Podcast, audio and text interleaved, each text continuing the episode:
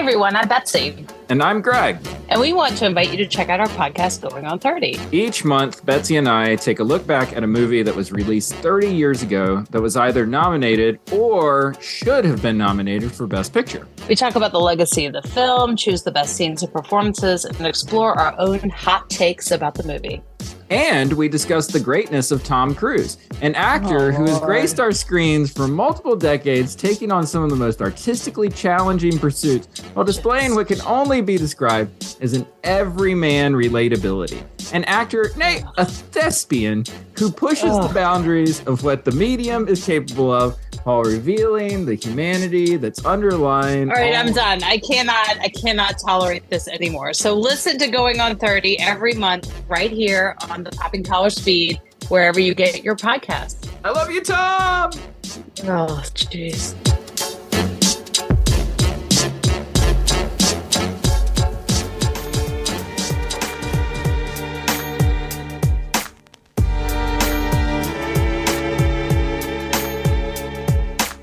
Previously on Popping Collars.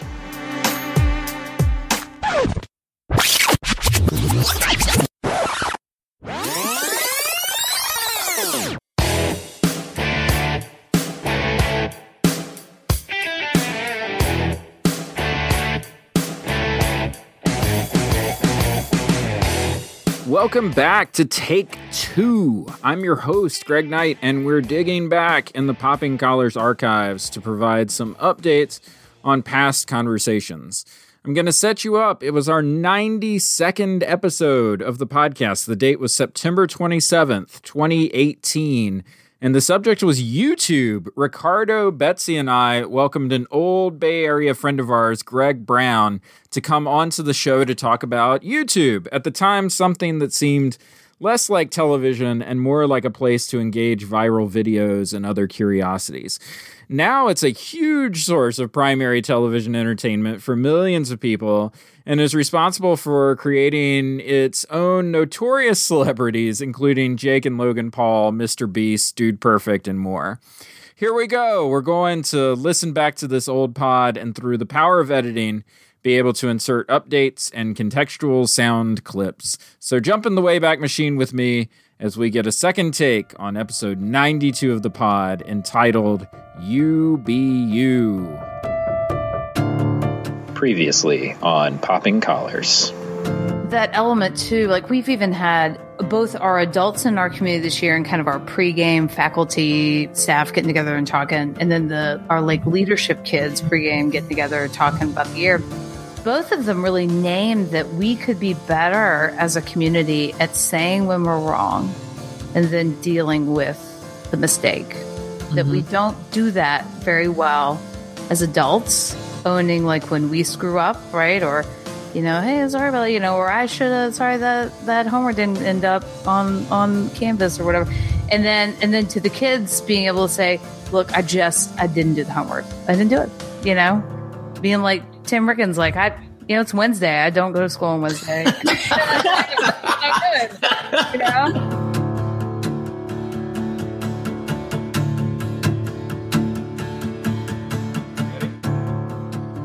Welcome to Popping Collars, the podcast that lives at the intersection of religion and pop culture. My name is Greg Knight. I am the director of children and youth ministries at the Church of Bethesda by the Sea in Palm Beach, Florida. With me are my co-hosts, Betsy Gonzalez. Betsy, where are you and what are you doing these days? Greg, I am here as head chaplain at the Episcopal High School in Alexandria, Virginia, where the ninth graders are away, Greg like all of them, they've gone on an outward bound thing, mm-hmm. and they're all away in the woods. You sent the ninth graders into the woods. We have alone? sent the ninth graders, and they have adult leaders with them, but okay. like they are off becoming a stronger class together, right. and and I think the kids will all like sort of complain about this experience, like the older kids, but I think deep down they secretly have a fond space in their heart at this mm. time in the woods. So And then they they look back on it and they call it their Lord of the Flies time. right, That- Exactly. That's exactly so. Not Lord of the Rings. Also, also sponsored by the English department. So, yeah, it's awesome. With us once again, it's Ricardo Avila. Ricardo, where are you and what are you up to? Hey, Greg. I am the rector at St. Luke's Episcopal Church in Los Gatos, California, the home of Netflix, which I had heard and didn't quite believe, and then I actually What? ran into Netflix, the building itself. I'm like, and it was weird because I saw it and I got all excited. Like, oh my god! I drove into the parking lot. It was like a Sunday afternoon and nobody was there, and I just was like, I'm at Netflix. I'm at Netflix. Oh my god! And then I drove away. Our stewardship season has begun. We've got a thermometer in the back of the church. Gotta have a thermometer. Gotta have. A oh, That's such a great idea. I, I gotta tell you, I, I think I know who can fill up that thermometer. Netflix. You should knock on that door. Netflix. Uncle Netflix. and we have a special guest this time, a newbie to these parts. It's Greg Brown. Greg, tell us Long- where you are and what you do. Longtime listener, first time caller. You know what that means. Um, Yes. So, yeah, I'm uh, the vicar at the Church of the Epiphany in Oak Park, which is one of the mini suburbs of Los Angeles. One of the interesting things about the Church of the Epiphany is that about 10 years ago, with some help from our neighbor, the um, I think it's a county park, we were able to plant four or 500 grapevines. And so we run a vineyard. The hope, you know, we have members who, who uh, help and they get a couple bottles of wine each. And the hope is that we have enough left over. We're still kind of figuring out how to make good altar wine. But, Ooh, that's a cool neighbor. Take that, Netflix. right? Yeah. Locally sourced communion wine. I love Yeah. it. Yeah, yeah. Good good altar wine is sort of an oxymoron, I got to say. This is episode 92 of Popping Collars, and our topic today is YouTube. So here's the deal we tend to skew on the older side of pop culture around these parts. It's the- Greg, Can we just call it middle? don't. I mean, we do. why? It's, it's a hard truth. It's a hard truth because We're not it's the, all watching Lawrence Welk. Give me a break. Gen X. It's the Generation X heart that propels this podcast forward. That's true. Responsible. It's responsible for all that old pop culture that we talk about. It's so, um, it's good.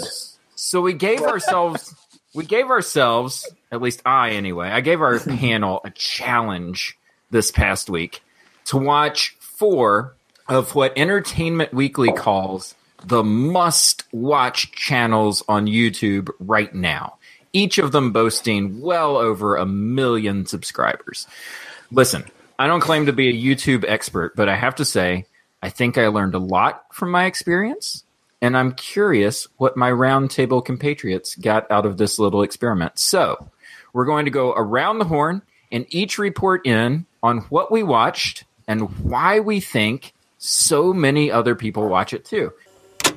All right, a couple of things. One, I don't remember us referencing our old people status this early in our podcast life, but there you are. Uh, two, I'm pretty sure this is the first time we did an around the horn style episode where we each talk about an item from pop culture. I think we had such a good time doing it that we just made it the regular format for the show going forward.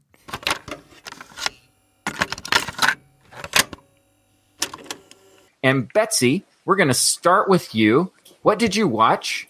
Go ahead and kick us off. Okay, first off, I just want to say this is very much like the movie Saw, where Greg is just doling out assignments, making us do stuff. So I was assigned Jenna Marbles, and Jenna, I believe she came on YouTube 2009, maybe earlier. Um, but she was kind of an early vlogger, like an early, and so she was doing kind of going for that kind of humorous viral video. One of her first videos was about how to trick people to think you're good looking.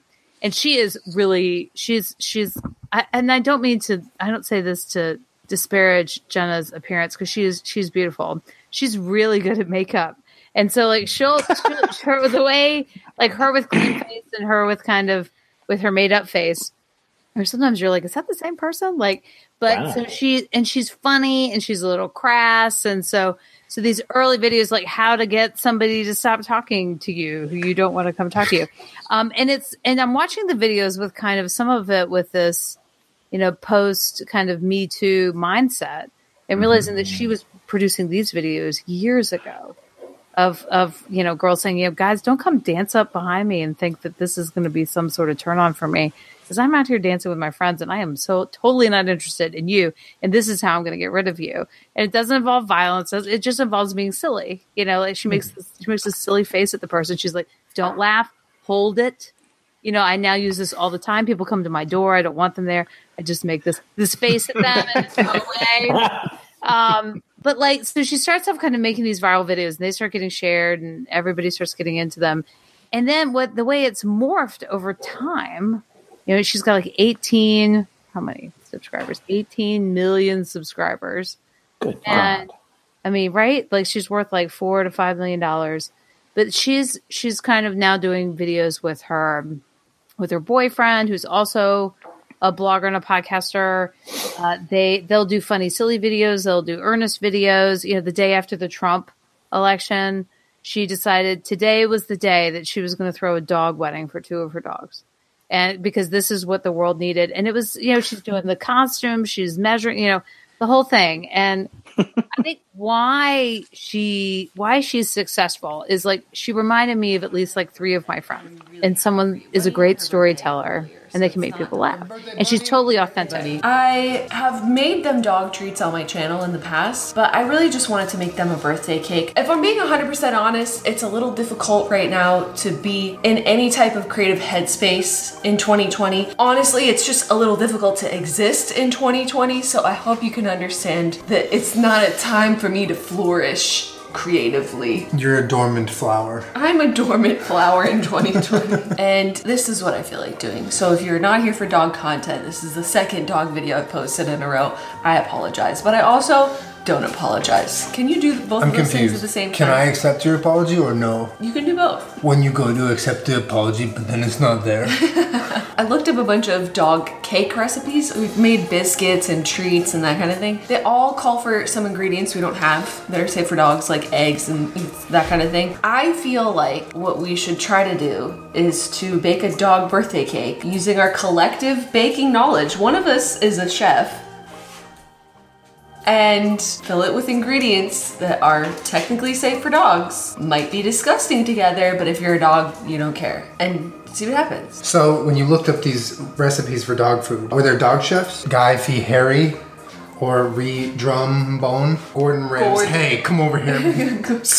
No, it's Gore Dog Rams. Gore Dog Ramsay. Wolf Wolfgang. Puck.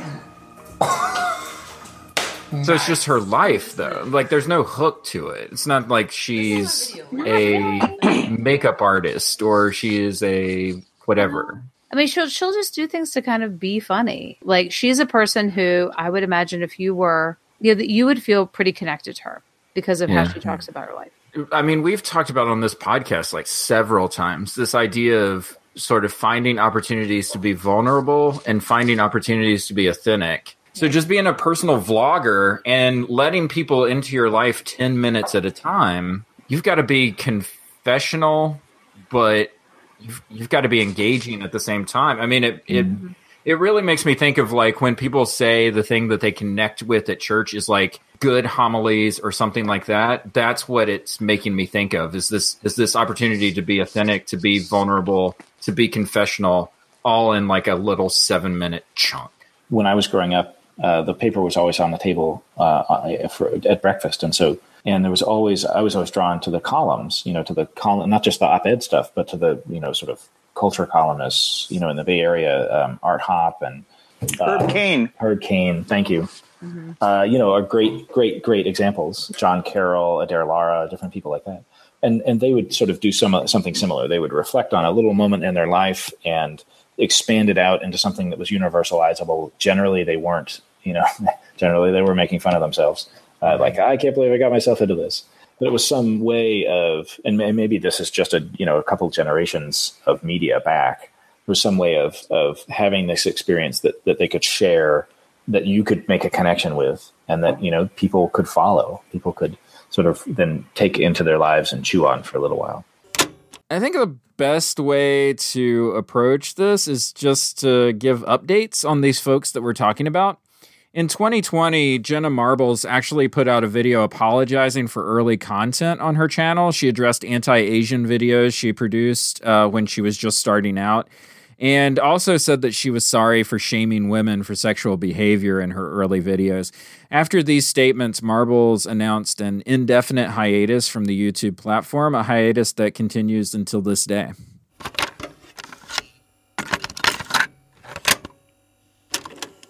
Greg Brown, we will move to you next. Who were you assigned Ready. and what what makes your channel interesting? Oh man, this is going to be a good one. Uh, it starts off. Uh, it starts off with a good, uh, confusing thing. Uh, so I was assigned uh, someone named Simone Giertz, but her last name is spelled G I E R T Z. She's Swedish, and so that last name pronunciation. I, I swear to God, I looked this up. I, you know, like she has a couple of different places where she, she pronounces her name for you. For three or four years ago, she got her start. She's an engineering type, although that's not what she studied and she builds robots and tries to solve sort of silly real life problems. She has a, a, a, robot that helps her wake up that's just this rubber hand that spins around and slaps her in the face. So there's a little bit of slapstick. like Pee Wee's Playhouse or something. There's like Pee Wee's Playhouse, exactly. There's a little bit of slapstick. There's a little bit of you know absurd. She's a she's a chopping machine that helps her chop dinner, and and like the food goes everywhere you know the, the beer pouring machine breaks the glass that the beer is supposed to go into and stuff like that. Her shtick is is not that she builds robots; it's that she builds crappy robots. And so she actually tries to build the worst, you know, to solve the dumbest problem and to build the worst robot. Um, and very, very often she fails. It seems like such a simple brief. Make a coat hanger that folds. The simple designs are deceivingly complex, and after three years of work, here it is. We call it the coat hinger, and it's a completely new way of storing clothes. So if you have a shallow closet or any other space where you want to hang clothes but you can't fit a normal coat hanger, this one's for you. So to use it, you just put on a clothing item and then you fold it and you hang it. How is this not already a thing? Like as soon as I had the idea, I was like, somebody must have already thought about this. And there are foldable coat hangers that fold to like fit in a suitcase, but none of them are meant to be hung folded with clothes on them, and none of them save space in this way. What version is this? Oh, it's version 124. This isn't even all of them. She has a really great TED talk from earlier this year, like maybe April, where she talks about how she got started and what the idea was. And you have to understand about her story, and, and you know she tells the story in a TED Talk, so I, I, think I can share it. Is that she started her life with a lot, a lot of performance anxiety, and so when she got motivated to really play around with creating things like robots, at first she was really locked down um, and the thing that sort of unlocked her was was allowing herself to you know to to sort of flip the script to sort of say, well, I'm not going to build good robots. I'm actually going to build crappy robots, and that'll be fun. And as soon as it's fun, good ideas start to flow. If you watch her TED talk and you're very perceptive, you'll notice that um, that she's a, she's a very funny sort of swollen eyelid in the TED talk. And unfortunately, uh, what's happened. And through her vlog, she's kind of confessed this. And this is where it goes back to what you were saying, Betsy, that uh, there's a confessional element. So uh, that swelling evidently came from a small tumor in her head, in her brain. Yeah. And so, you know, I'm not kidding. Like, camera and face, she talks about, you know, there's a 10 minute one where she talks about being diagnosed with brain cancer. There's a little one minute one about 20 minutes before they take her for surgery um, and then there's another one that is not that old, probably from August, where she talked where she's it's her first post back from recovery from surgery. And she shows her scar and she talks about the process and stuff like that. She's in her mid 20s. So this is a pretty scary moment. You know, to see her kind of share all that is really profound. And to hear the stories of how different, you know, supporters send her packages and notes and visit her and stuff like that um, in a way that's, for the most part, I think not creepy. It was a pretty amazing journey. And, and I think it it, uh, it, it it exemplifies another sort of back and forth of here's it's not just the voice reflecting out and who's listening. There's this very big community that has gathered around her, such that when you look up her name, um, her latest uh, one is she builds a tampon dispenser that's designed after a Pez machine, and so it's got the little like.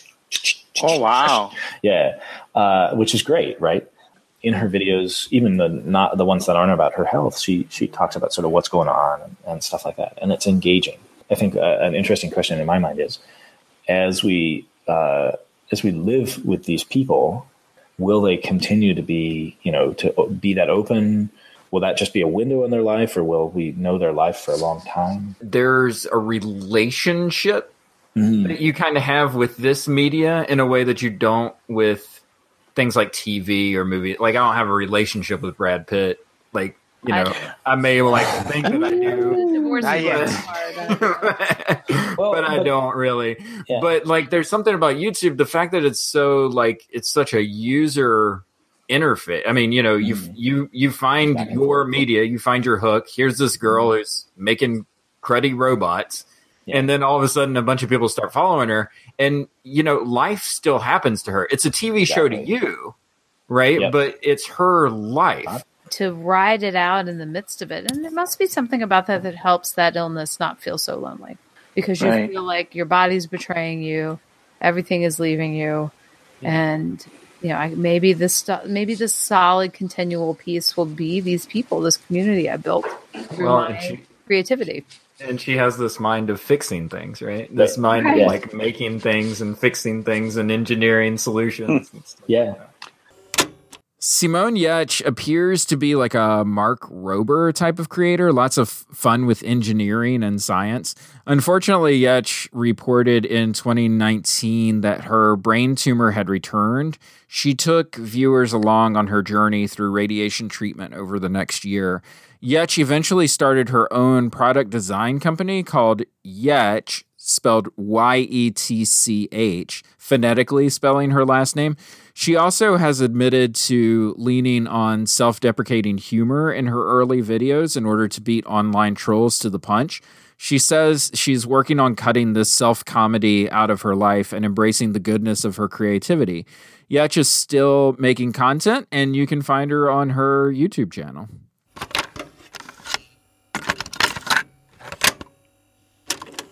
I wonder if something you guys have been saying uh, clarifies the reason why this stuff doesn't really speak to me. You know, these people are these people are vloggers. You're going to hear about them. They've got thousands of episodes, and you can just see what happened in their day in 2012, April 1st, or whatever. I don't want to be that consumed by anything, really. I guess it's a relationship, and maybe that's maybe I don't want relationships in my you know in my consumer culture stuff my person was um, a gentleman named Louis Cole. He has 2 million subscribers, and the name of his vlog is Fun for Louis. And uh, he is 35 years old. He is from Surrey, England, and he has um, dreadlocks. In the About section of his uh, YouTube uh, vlog thingy, it pretty much sums it up. My name is Louis, Louis Cole.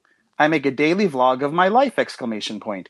I enjoy traveling the world with friends, having fun, and inspiring others! Exclamation point. So basically, if you think about people on Facebook who post photos of their vacations and their trips and the things they bought and all these highlights that, like, if you stayed home and didn't get to do anything, would like piss you off. He does that every single day of his life. So he travels to Cape Town. He goes to Brussels. He flies in an airplane that he's never flown before. Right, I've just arrived at the airport. I'm making a special vlog today.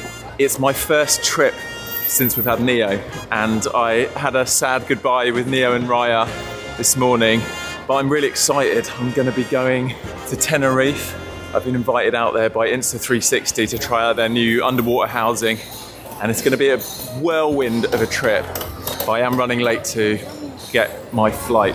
Record time through security. It's quite funny. I'm flying EasyJet. It's one of those airlines where they are constantly trying to find ways to like get more money out of you. So it's like, oh, you you can take a very small backpack as luggage, but you can't take a like a normal carry-on. So thankfully, I'm used to packing light, but I made an extra effort packing super light for this trip. So um, yeah, very minimal luggage. Kind of feels liberating. It's basically he goes out and has adventures, and but he's very genial. That's the thing. He's just easygoing and friendly. A lot is happening, but it's not anything of import. This now shows why you were talking about kind of it being every day. Like you would kind of experience somebody who is Right. the minutia of every day or what have you. Right. I mean, so he's he's had a podcast or a vlog rather since 2011, and he's had almost 300 million views over those years. And I think the thing with him is, um, you know, I think he just wants to show people, look, life is an adventure. Let's go out and have fun. I'm going to bring you along with me. And I think with the appeal, one, one of the one of the things that's appealing about him is, you know, it's like hanging out with that adventuresome, creative buddy you never had, and you get to kind of take the trips with him. I actually, uh, he has a girlfriend now, I guess, and that was a, a thing somewhere in the in the vlog years. Her name is Raya, and uh, they're in Brussels uh, around Christmas time, and they're in that beautiful central square. And there's a light show, and there's a Christmas market, and it's almost like a travel log thing. They go to this chocolatier, and they hear a little history about how long they've been making chocolate, and they give chocolates to the royal family. And they ride the Ferris wheel, and everything. They're like, "Oh, how's the chocolate? Oh, it's incredible." And oh, how is the how, how is the how is the Belgian waffle? Fantastic. And how are the Belgian fries? They're delicious. I recommend them to anyone. And so everything is amazing, fantastic, awesome, superb, and wonderful. And it gets old after a while, but he's so genial. You know, you can't really fault him. Now Ricardo is touching on something about this media that I think is is worth sort of uh, picking apart a little bit, which is that as great as it is getting to know people's stories, sometimes stories aren't interesting. People So are I, I have, every day. I have I have an anecdote, an antidote. Antidote, yeah. The I have an, Ane- I have anecdote. blog Anecdote. antidote to recommend. Okay. Maybe counteract Mm. what's happening here, and it is Uh-huh. a daily video. It's a minute long, Ricardo. Nice. It's called Nas Daily. And it's Nas done the by rapper? I no, not Nas the rapper. Um, but it is it is done by it's a young man. He's a he's an Arab Israeli travel blogger, right? And his name is uh Nuseir Yassin. And I found him. He was recommended to me on Facebook, so I was like, "Oh well, let me check out his videos." You want to talk about inspirational uplifting, showing you parts of the world you never known, religious tolerance, which is super interesting. You know, some of his videos are really challenging and kind of like Arab Israeli relations, all sorts of stuff. But then other things that are just awesome, but they're a minute long and it's the best. So I'm going to, I want to say maybe we check back in later, but, or you leave a comment on this, on this podcast, Ricardo, that you, Right. you watch some Nas Daily and that I think, I think, I think what this person you had to watch was trying to do, maybe with some editing, could be better. But um, but I really I, I think this was one that I'm like when you started talking about, I'm like, is it? And it was like, no, it wasn't him. So so I recommend Nas Daily. So anyway, there we go. Nas Daily. Okay. Well, thank you. I I will. Um, it sounds more interesting. I I, I don't want to I don't want to bash this guy too much because he's just living his life and he wants people to have fun. And you know, I think uh, my guess is that to answer the question of why do people like it. I think they get to live vicariously through him. People care about him, and again, I am stunned that all the comments, like ninety nine point nine percent of the comments, are positive and happy and helpful and sweet and thankful. Okay, so not much of an update here. Louis is still doing his thing, traveling the globe and reporting back on his channel. He's gotten married and had a kid since we last checked in, but that doesn't seem to have affected his content creation. It's incredible.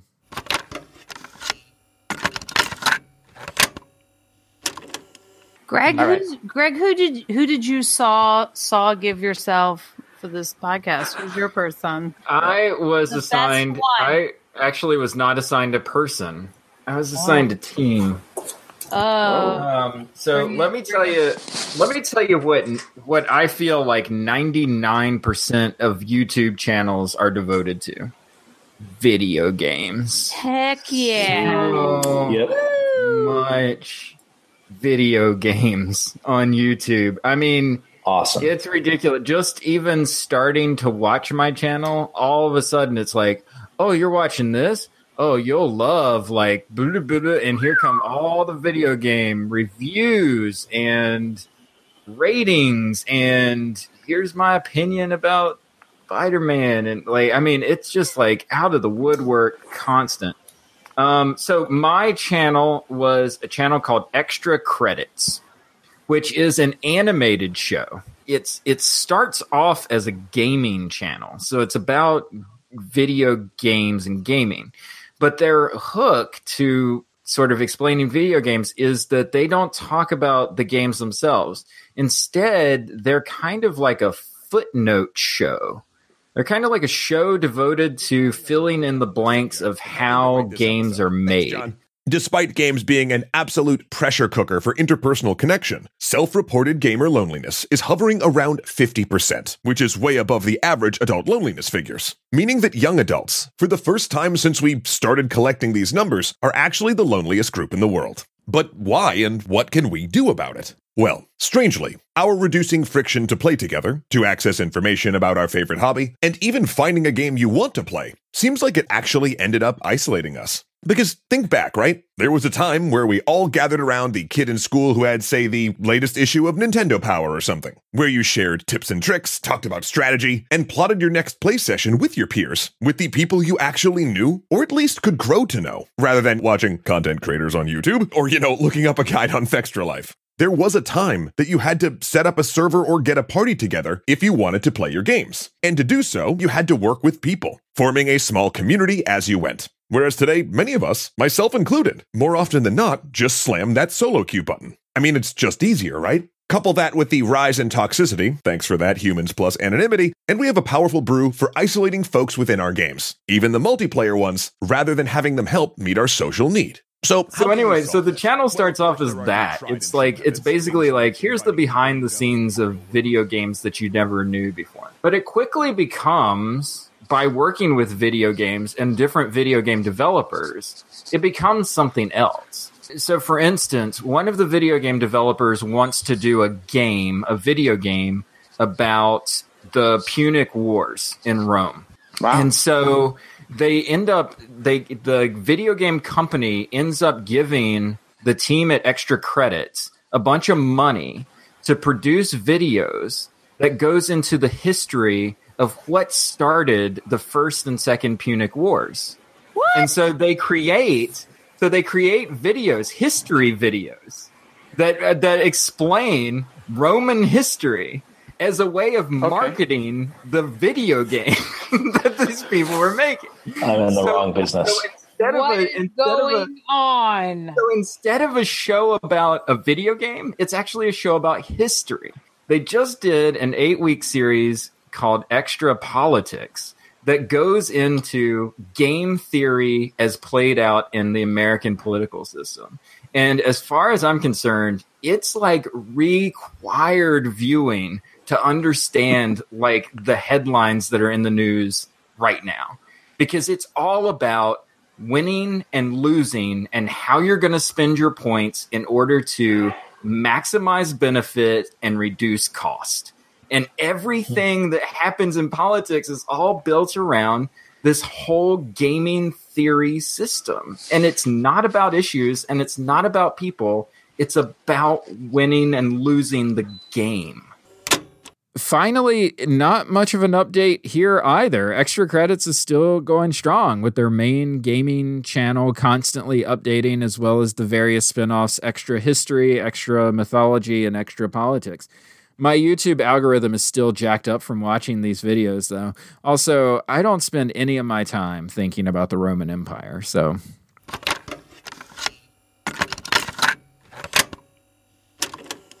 So, uh, quickly, just to wrap up, YouTube. What do you think? I mean, do you think it's a do you think it's a medium that connects or has the potential to make connections? I think that what what these shows have in common is that when everybody's jumping in, everybody's bringing their own points of view to this. Some of them are inspirational. Some of them are, you know, start as one thing and become something else. Some of them are kind of surface and shallow and vapid, and some of them are really good information uh, to have. And that's kind of, I think, what what they all have in common is that they're all sort of sharing human experience from different places, different points of view. I love stories and I'm you know, in love with humanity and I Mhm. want to know kind of how we're talking about ourselves. What is it is now what it is now the voices around the campfire. You know, as I taught the Genesis story today and let's talk about how we how we're made and why we're here and what we're up to. It's asking the same questions for me and trying to answer them just in a different medium. Hold my breath, count to ten. All I want is to hear you calling out to me again. One can only hope and dream. I have waited so long, I'm failing to see what you mean to me.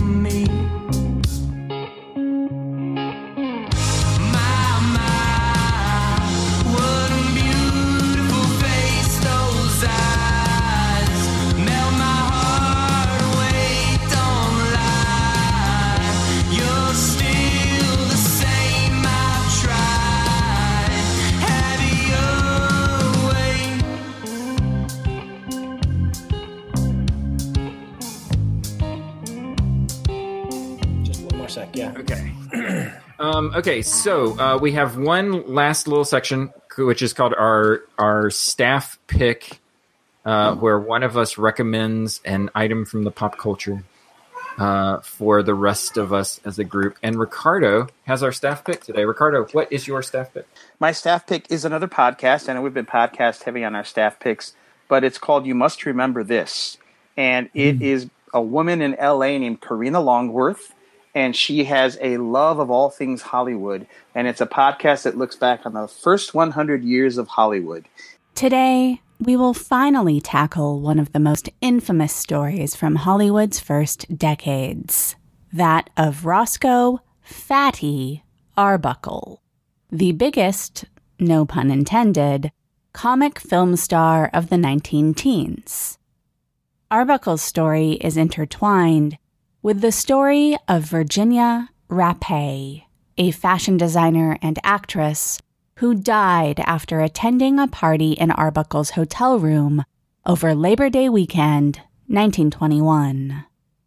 Here are it's sort of a it's an it's an intelligent gossip basically uh podcast about movie stars and so but it's really interesting because she puts the stories in their historical context their hollywood context and so we we've i've learned about judy garland and bette davis and you know gay man already knew that but you know also They'll take your card. They'll take your card.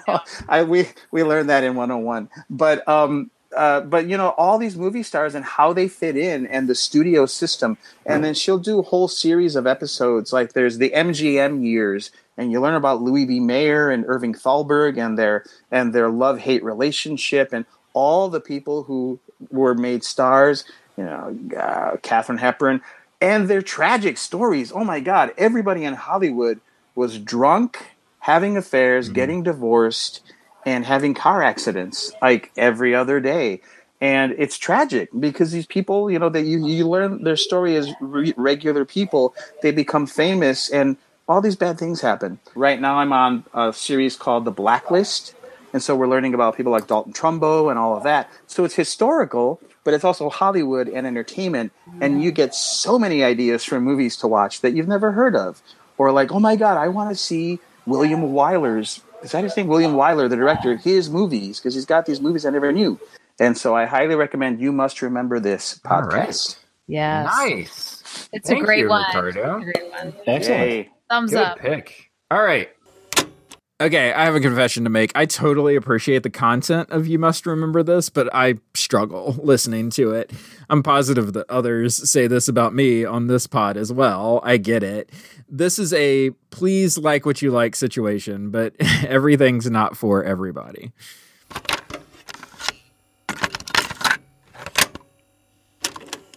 You can find Popping Collars on the web at poppingcollarspodcast.com. You can find us on all the social media platforms. Just type in Popping Collars in the search bar. And of course, you can get our podcast wherever you get your podcasts. Our podcast is available wherever podcasts are available. Don't forget, if you would like to support the show financially and get some sweet merchandise at the same time, you can buy one of our t-shirts. Just go to poppingcollarspodcast.com slash t-shirts pick up one of those. And finally, you can find our show and lots of wonderful Episcopal podcasts on episcopalcafe.com. We love episcopalcafe.com. We know you will as well. Check them out for all your Episcopal news, needs, and beyond. And with that, that is Popping Collars for this time. Thank you, Betsy. Thank you, Ricardo. Thank you, Greg, for coming on the show. We will see you next time. Thanks, guys. And before I do the sign off, Thanks. I oh. will be at TheoCon this weekend Oh. over at Virginia Theological Seminary. Wow. Doing the final talkback segment, repping Popping Collars. Nice. And I will also be emceeing, I believe, the cosplay fashion show part, Wow. which makes me the most Wow. excited. I don't even know what is going to happen. So, Excellent. in Nice. light of that, keep those collars popped. Nice. Pop, pop. Pop. Nice. And good luck to all the beheaded John the Baptist cosplayers out there. I am hoping, you know, shout out to my fellow chaplain out there, Josh, that someone will be little John the Baptist. That's Wow. all. It'd be the best.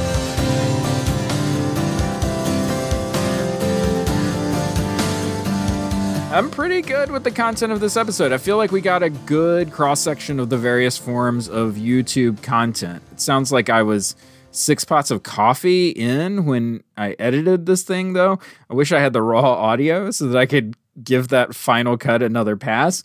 Uh, maybe I wouldn't edit it so that I ask and answer my own questions at the end. Anyway, this is podcasting. What are you going to do? Thanks for taking this trip down memory lane. Speaking of YouTube, don't forget to subscribe to your local Episcopal Church feed so that your priests don't feel bad when they upload their sermons and only get 10 views. You know, that's just a shot to the old ego there for them. So, you know, do your part. We'll see you next time.